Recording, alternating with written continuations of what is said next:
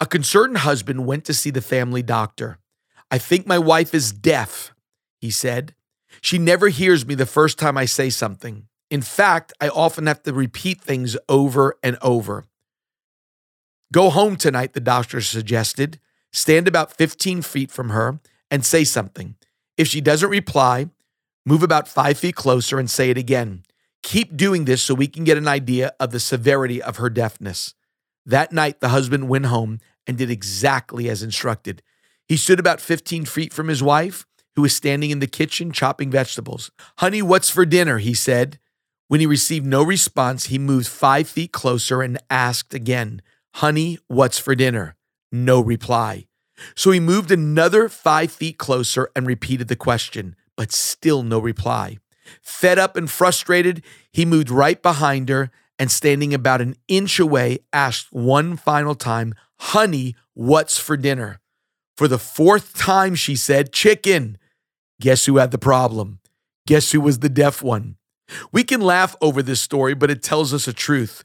We always assume it's the other person who has the problem.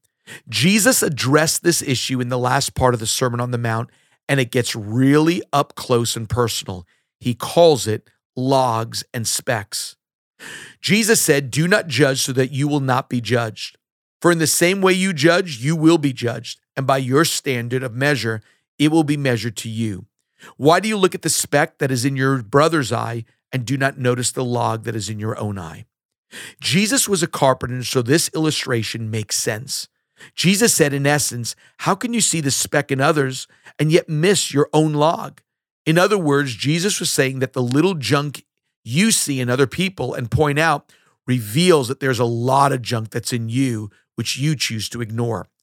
Jesus called this type of person a hypocrite.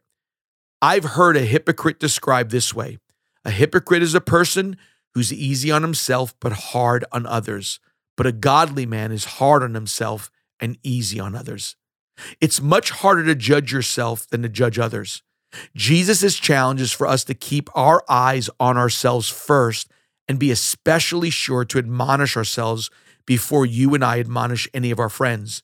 When practicing this, some good advice to start with this is this it'd be wiser to accuse yourself and excuse others.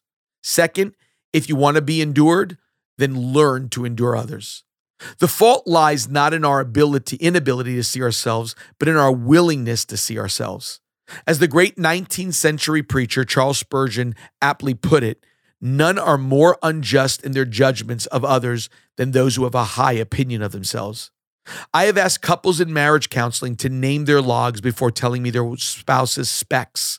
It's amazing how hard that is for them to think of their own logs. We get in the way of ourselves. Instead, we prefer to be the help and speck inspector.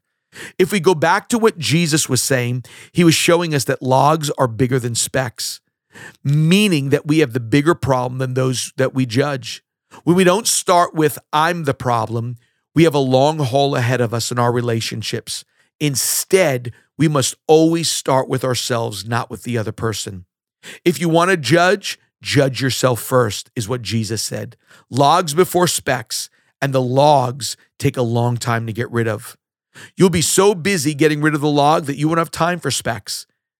Get this, and you will build deep, meaningful, and long term relationships. London preacher and one of the best Bible character writers, F.B. Meyer, once said When we see a brother or sister in sin, there are three things we do not know, and we must keep them in mind before we pass judgment. First, we do not know how hard he or she tried not to sin.